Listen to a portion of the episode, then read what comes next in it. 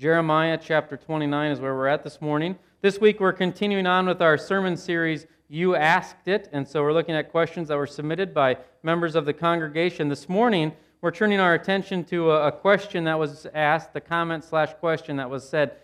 We are often told God has a great plan for you. How do we know what the plan is and if we are following it? We are often told God has a great plan for you. How do we know what the plan is and if we are following it.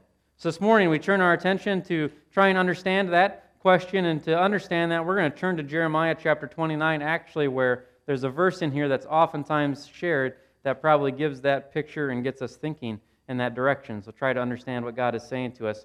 I invite you to open up to Jeremiah chapter 29. There's a lot of big words here in the first 14 verses, names that I'm not sure anyone can pronounce correctly, but we'll go at it. Jeremiah chapter 29, verse 1. These are the words of the letter that Jeremiah the prophet sent from Jerusalem to the surviving elders of the exiles, and to the priests, the prophets, and all the people whom Nebuchadnezzar had taken into exile from Jerusalem to Babylon. This was after King Jeconiah, the queen and mother, the eunuchs, the officials of Judah and Jerusalem, the craftsmen, and the metalworkers had departed from Jerusalem. The letter was sent by the hand of Elisha, the son of Shaphan, and Gemariah, the son of Hilkiah whom Zedekiah, king of Judah, sent to Babylon, to Nebuchadnezzar, king of Babylon. It is said, Thus says the Lord of hosts, the God of Israel, to all the exiles whom I have sent into exile from Jerusalem to Babylon Build houses and live in them, plant gardens and eat their produce.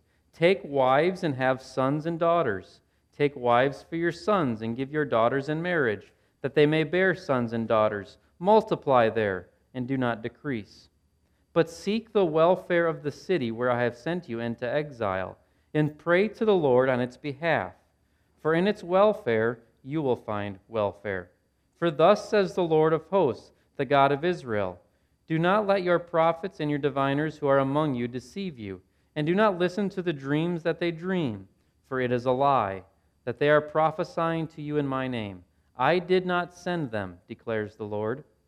For thus says the Lord, when 70 years are completed for Babylon, I will visit you, and I will fulfill to you my promise and bring you back to this place. For I know the plans I have for you, declares the Lord plans for welfare and not for evil, to give you a future and a hope. Then you will call upon me and come and pray to me, and I will hear you. You will seek me and find me. And when you seek me with all your heart, I will be found by you, declares the Lord. And I will restore your fortunes and gather you from all the nations and all the places where I have driven you, declares the Lord. And I will bring you back to the place from which I sent you into exile. The word of the Lord. Let us pray.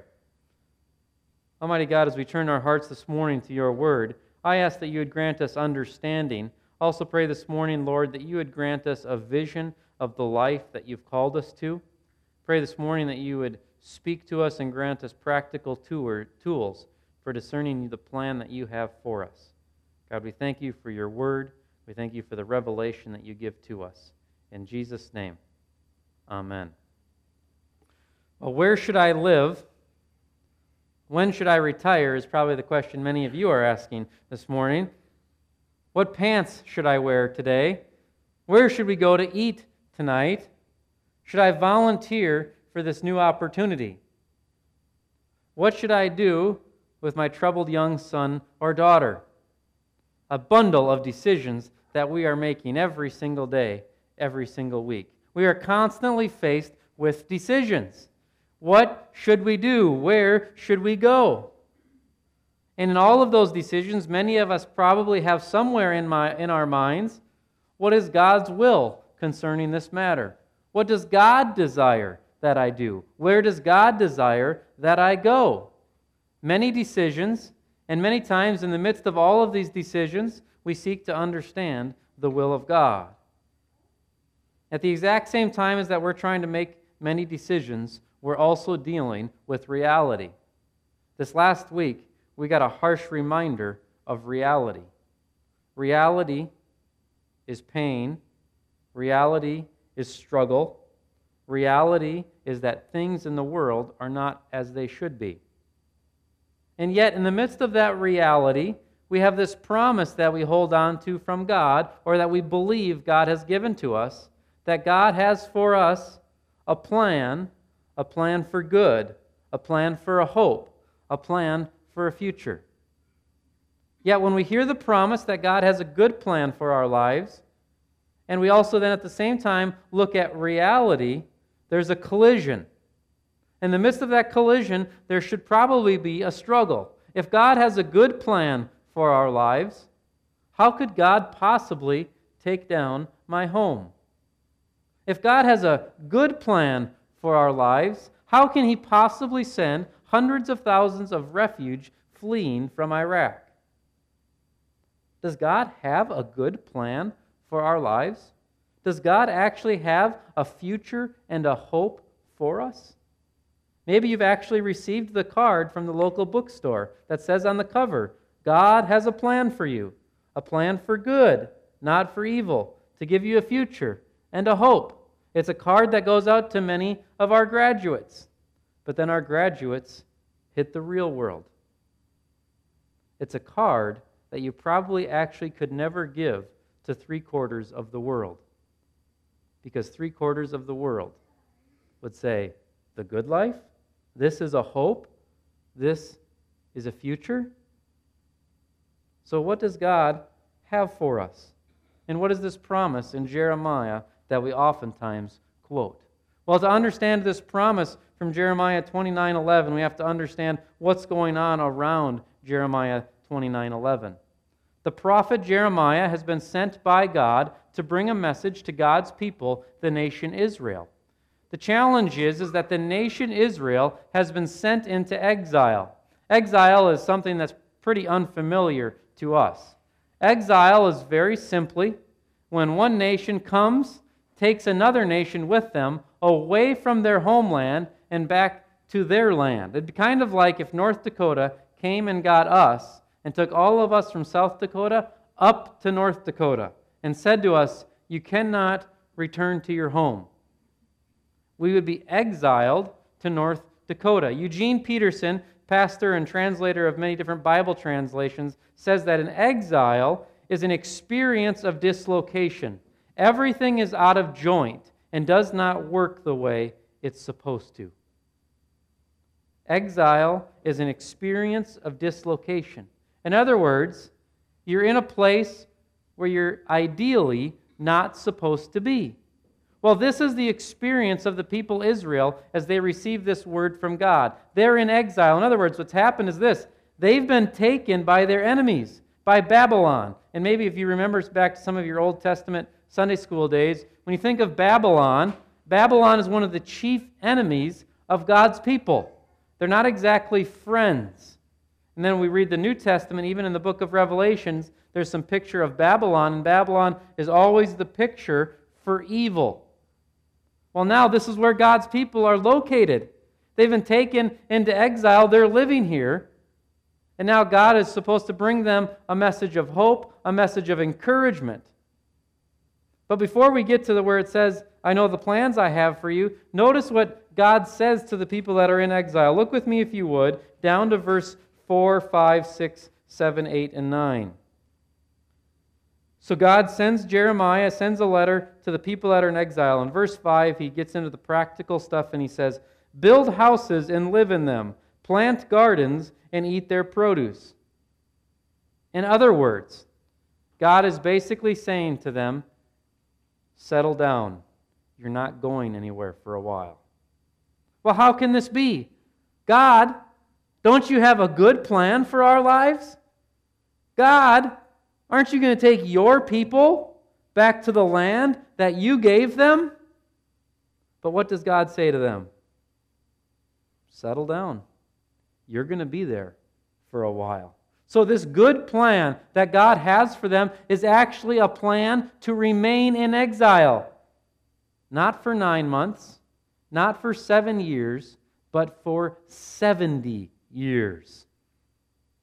And 70 years, as most of us know it, is what? Life. The majority of the people are what? Going to spend their whole lives in exile.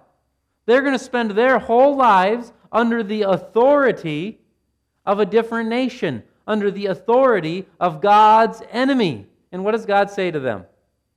Stay there.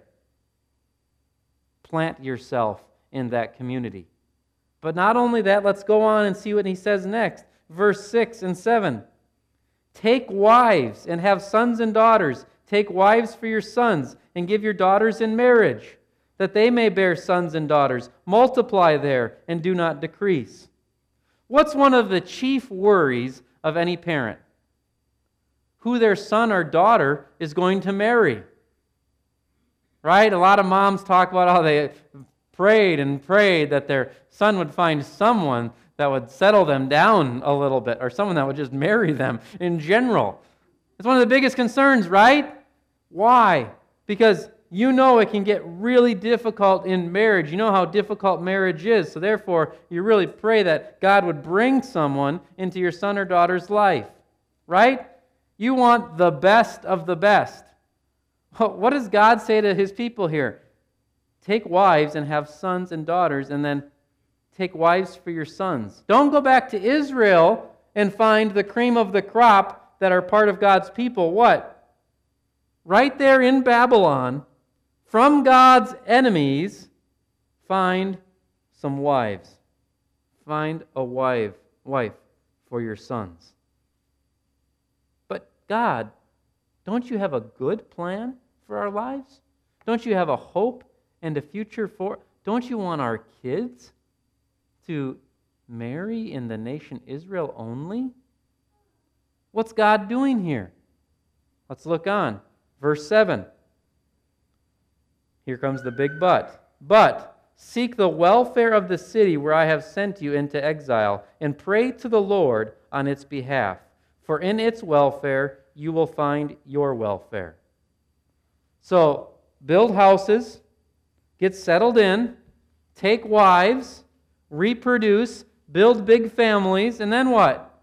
In the midst of all this, seek the welfare of the city. In other words, seek the good of the city. Seek that the city would be blessed. So God is telling his people, hey, stay in that city with your enemies. But don't just get by or avoid persecution. What? Seek that your enemies would have a good city. God's people are supposed to seek the best of that city. They're actually supposed to what? Pray for the welfare of that city. These are people that came and took God's people from their cities. And now God is saying to his people, hey, settle down, make families, and make the places where you are at better but God. Don't you have a future and a hope? Don't you have a good plan for our lives? Can you imagine if this was us? Well, God, don't you have a good plan for my life rather than sending me off to a refugee camp and leaving me in that refugee camp? And what does God say? Stay there. Seek what is good for that city.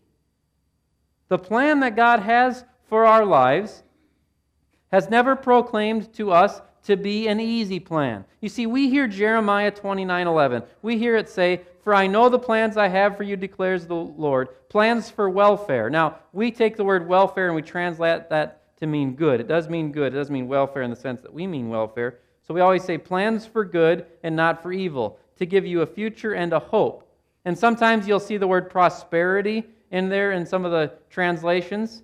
So if you pull that sentence out and you tell us, our ears, that, hey, Frank, I've got a good plan for your life. A plan where you're going to have it good, you're going to have it prosperous, and you're going to have hope. What do we hear when you hear those words? I hear easy. I hear money. I hear stability, right? In America, if you hear that word, good, prosperous, hope, future, you're going to think what? I'm going to have the good life. And when I say to you, do you have the good life? Well, do you have a good job? Do you have a nice home? Do you have a retirement in place? That to us would be the good life. So when we hear those words from Jeremiah, that's where our mind would go to. But that's not the picture at all that God is giving us in this passage of Scripture. God is promising nothing easy to his people here. He's actually doing the opposite. He's saying, What? Go live with your enemies and find a way to make those the best cities possible. I don't mean to burst anyone's bubble this morning. The goal this morning is not to scare everyone away from God, but we want to get a realistic picture of what God is promising to us. What is God actually promising? In a very simple sense, this is what God is saying to his people Live the common life in an uncommon way, awaiting a glorious future. God is saying here the, through the prophet live the common life in an uncommon way, awaiting a glorious future. That glorious future for the nation of Israel is being rebuilt, but God is doing a little bit of uh, work on them. Notice with me, if you would, down to verse 14. verse 14, God says, I will be found by you, declares the Lord, and I will restore your fortunes and gather you from all the nations and all the places where I have driven you. If you have a pen with you, underline where I have driven you. Who sent the people into exile? God did. God took his people and put his people in harm's way. God took his people and forced them into living in the cities with their enemies. God did that. God did not allow it to happen, God did it. He was the cause behind it. But isn't this our good God who wants us to have a good life? A good life from His perspective is massively different than a good life from our perspective. God sends His people into exile, and God demands that His people remain in exile until He brings them out of it. This is God's doing. This is God's desire. And as God sends them into it, what does He want them to do? If you look back with me at verse 5, 6, what we looked at before there. What are those things? Build a home, plant gardens, get married, have a family. What is that? That's the common life, right? That's just your common, everyday living. And that's what God wants His people to do. Sometimes when we think of being spiritual, we've spiritualized it so much. But if God's people were being spiritual, what would they be doing? Building homes, planting gardens, and having children. That's the good life. That's the common life that God wants them to do. But it's the common life lived what? Differently. Because if you look again with me at verse 7, as you're doing these things, what are you doing? But seek the welfare of the city where I sent you, and pray to the Lord on its behalf. So, in other words, do the things that everybody else does. Everybody else has families, everybody else has homes and gardens and farms. Do those exact same things, but you do them in a different way. Why? Because you're God's people. So, in other words, God is saying, hey, live the common life in an uncommon way, awaiting a glorious future. And for some, that glorious future would never come here on earth. For some, they would die in exile. But we're still called to live the common life in an uncommon way. So, what's God's plan for our lives? We are often told God has a great plan for us. Well, God's great plan is to live the common life in an uncommon way, awaiting a glorious future. Think with me, if you would, for a moment. We're not going to look at all the verses today, but let's turn our attention now to the New Testament because you might be thinking to yourself, okay, Pastor, you're in the Old Testament. God was mean in the Old Testament. Think. Think. Remember, we worship Jesus who's in the New Testament. God killed people in the Old Testament. We, we aren't there. Well, tell that to a couple people in the book of Acts who God struck dead in church. Same God. So what, let's think for a moment at what does God tell his disciples? What plan does God say he has for their lives? The only plan that God says that he has for his disciples' life is recorded for us really in the book of John, where he's finishing up his message to disciples, and he basically says to them in John chapter 16, he says, Hey, you're going to have troubles in this life, but take heart, I have overcome the world. So God tells his chief disciples and apostles, basically says to them, Hey, your life, you got problems ahead. But guess what? I've overcome all of the greatest difficulties. But the fact that Jesus has overcome everything does not change the fact that what? His disciples experience great difficulty. All of his disciples still undergo persecution and famine and struggle. But yet they are awaiting a glorious future. God's plan for your life is to live the common life in an uncommon way, awaiting a glorious future. Think of the teaching of Jesus for a moment. We turn our attention to the Sermon on the Mount, where you could say is Jesus' most famous teaching ever. Jesus is laying out what he considers to be the blessed life. What does Jesus talk about on the Sermon on the Mount? Relationships, how you treat your enemies, talks about all of those things, and he finishes up each little segment of the Sermon on the Mount by saying something like, But not so with you. And then he goes into what would be happening with his disciples. So he lays out the pattern of the world, and then he goes in and says, Hey, but it's going to be different with you. In other words, Jesus is saying, Hey, yes, you're going to have enemies, you're going to be in relationship with others, the common life, but you're going to do the common life in an uncommon way. Christians should actually look a lot like the rest of society. We're no different. Go to work, have families, have homes. The difference is this how we go to work. The difference is this how we live in our families. The difference is this how we use our money. We have the common life, but we do the common life in a very uncommon way. God has a plan for your life. That plan is the common life. If we look together through the rest of the New Testament, we'd come upon various places where the Apostle Paul would say something like this Walk in the way of the Lord. Or, hey, experience the will of God. And in each situation where he says the way of the Lord or experience the will of God, he always points to what? Sanctification or the pursuit of holiness.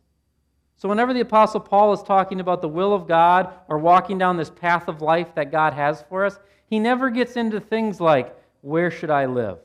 What should I do for a job? Who should I marry? When should I retire? Never touches it. All he focuses on is be holy as God is holy. What's God concerned about? God is concerned about our character. Now you might say, well, Pastor, so you're saying God doesn't care where we live or what we.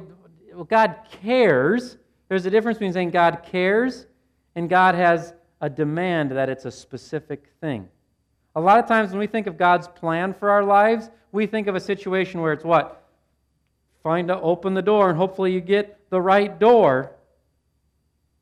But God's plan for our life might be a little bit larger than that. That God's plan for our life is actually one of salvation where we pursue holiness. In the midst of pursuing holiness, there are a bundle of different paths that we could take. Is God aware? Absolutely. We read this morning from Matthew chapter 10 about how God says, Hey, I know the very number of hairs on your head. When a sparrow falls, God knows. God knows all of the intimate details, but it does not say that God orchestrates all of the intimate details. Nor does it say that God has specific intimate details that we must follow. So the simple way of putting it is this Are we robots? Are we puppets? Do we have strings attached to us?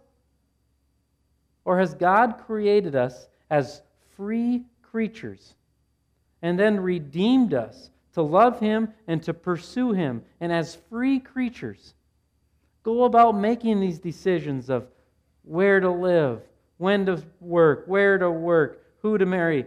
He created us to make those decisions, not as a right or a wrong, but as an opportunity to live the common life in an uncommon way.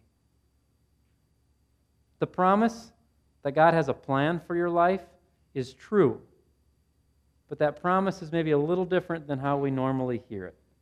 The plan that God has for your life is one of salvation, one of being His child. That does not necessarily mean that God has a plan for every intricate detail of your life. He knows every intricate detail, but there may not be a right or wrong to every intricate detail. Think of it this way think of what usually happens. Some of us are struggling with a decision. Oh, should we do this? Should I volunteer for, for that? And we don't know. And we're like, I don't know what God wants me to do. So I'm going to pray about it. So then we pray about it. We talk to some people. In the midst of all this, what's going on? We're filled with all of this anxiety of, well, what should I do? And, and worry. So, in the midst of pursuing God's will over a practical decision, what has happened? We've fallen out of God's will by living a life of anxiety or worry. I don't say this in a less way, but maybe God doesn't care where you live. He just cares that where you live, you live worry free.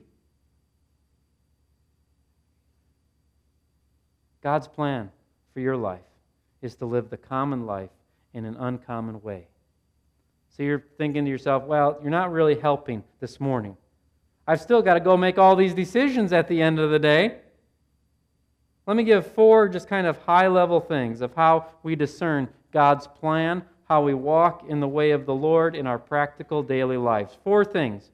First is this A, know the plan. What I mean by that, know the plan. We have to understand God's overarching plan. Most of us, most people think that God's plan is this life on earth Hopefully, somebody accepts Jesus, punches their ticket to heaven, and gets to heaven. That's God's plan. God's plan is not that we get our ticket punched, get some insurance, and then someday escape through the flames and enjoy heaven. God's plan, overarching plan, is that we here on earth, creation, would exhibit and display His glory. God's plan is that salvation would come to us today and his salvation would be exhibited today. All of Jesus' teachings are almost all about what? The here and now. How to live right now. God's overarching plan is that we become his people and live for his glory and bring about the restoration of the universe for him. Everything we do needs to fit in that overarching plan that God's in the business of what? Recreating, transforming the world into His image. And it'll all happen at the return of Jesus. So we have to know that that's the overarching plan. Know the plan. That's the plan. Second thing we need to do if we're going to discern the will of God in our lives, B, is this we need to know the knowns. Know the knowns. What I mean by that is this what has God clearly revealed to us? God has clearly revealed, for example, that we're supposed to speak truth. I need to know that. I need to have that ingrained in my life. So, therefore, if I'm forced to make a decision about a job situation, and maybe in that job situation, I know if I make decision A, I'm going to be put in a compromising situation where I've been told, you know what, you just, whatever it takes, get the deal done. Well, guess what? That goes against what? The knowns. So that makes that decision easy. It goes against the knowns, the known of what? I need to speak truth. We need to know the knowns, keep the basics. We're so focused on the, on the practical and the visual that well, most of the time we've forgotten God's basic truth, the simple Ten Commandments. Do not covet. Do not take the Lord's name in vain. Do we know the known things, the things that have been clearly revealed to us. That's what we can know with certainty. We need to know those things. Know the plan, know the knowns, and then C faith, faith, faith.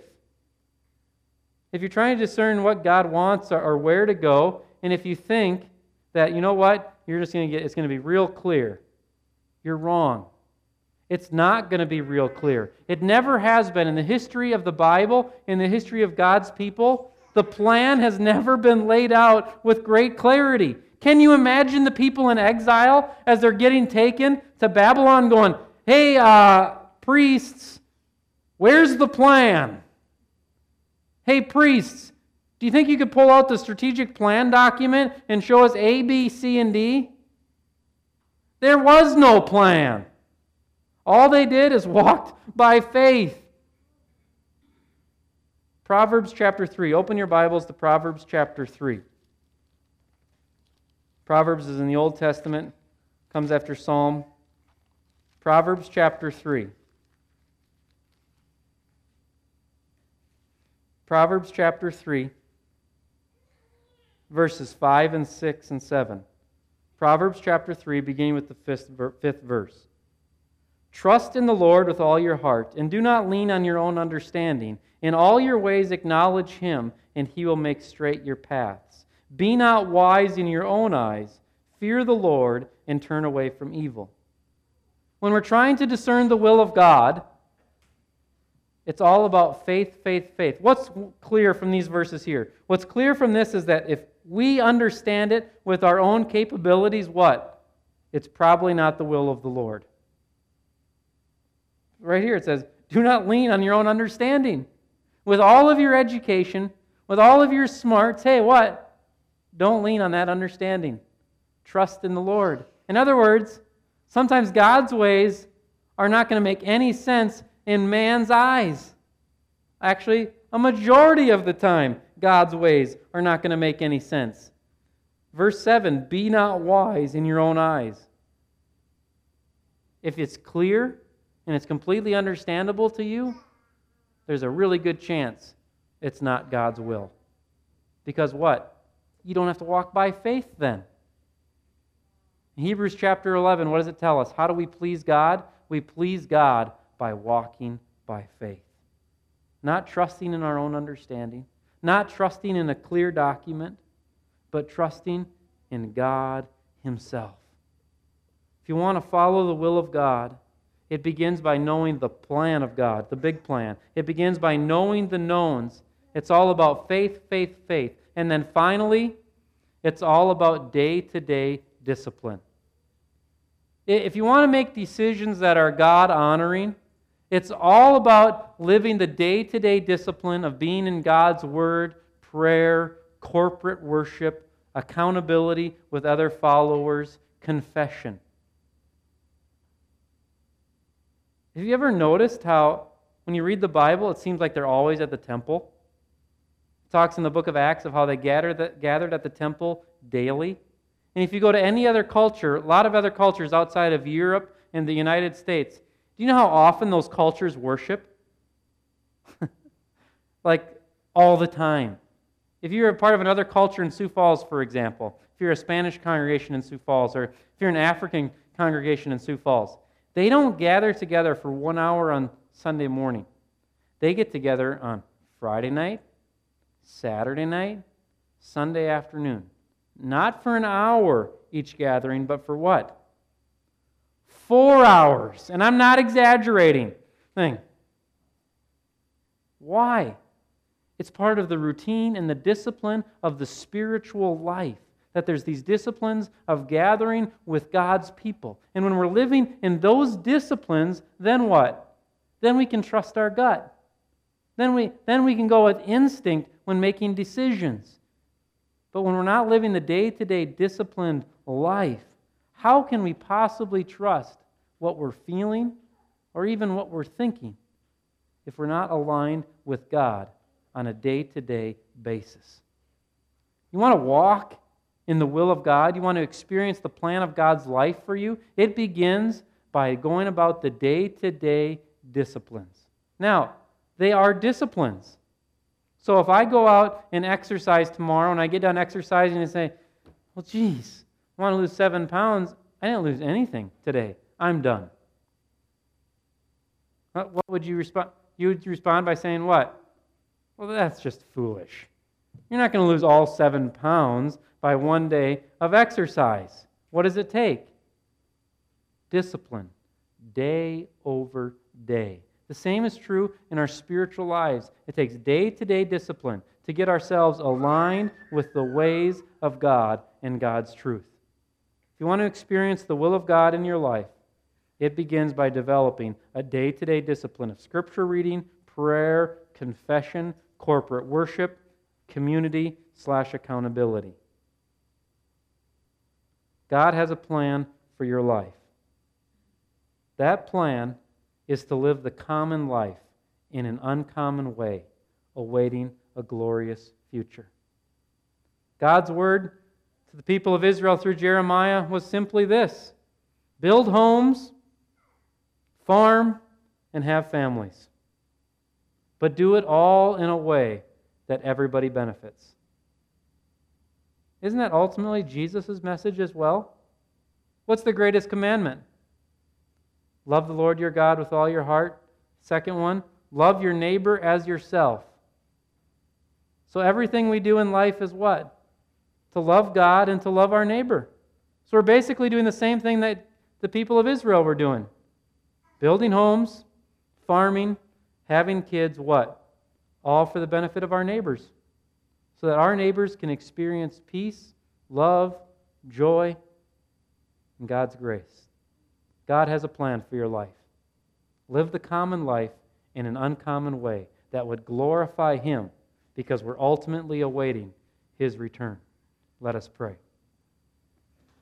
Almighty God, we give thanks that you brought this word from Jeremiah to your people. Pray that you give us the ability to understand it in our lives and to uh, apply it in our homes, in our workplaces, in our church. Lord, thank you for the clarity that you give us in your word regarding who you want us to be. I pray that you be with each person this morning, that you'd give each of us the necessary discipline to follow each day and to experience your grace and the leading of your Holy Spirit.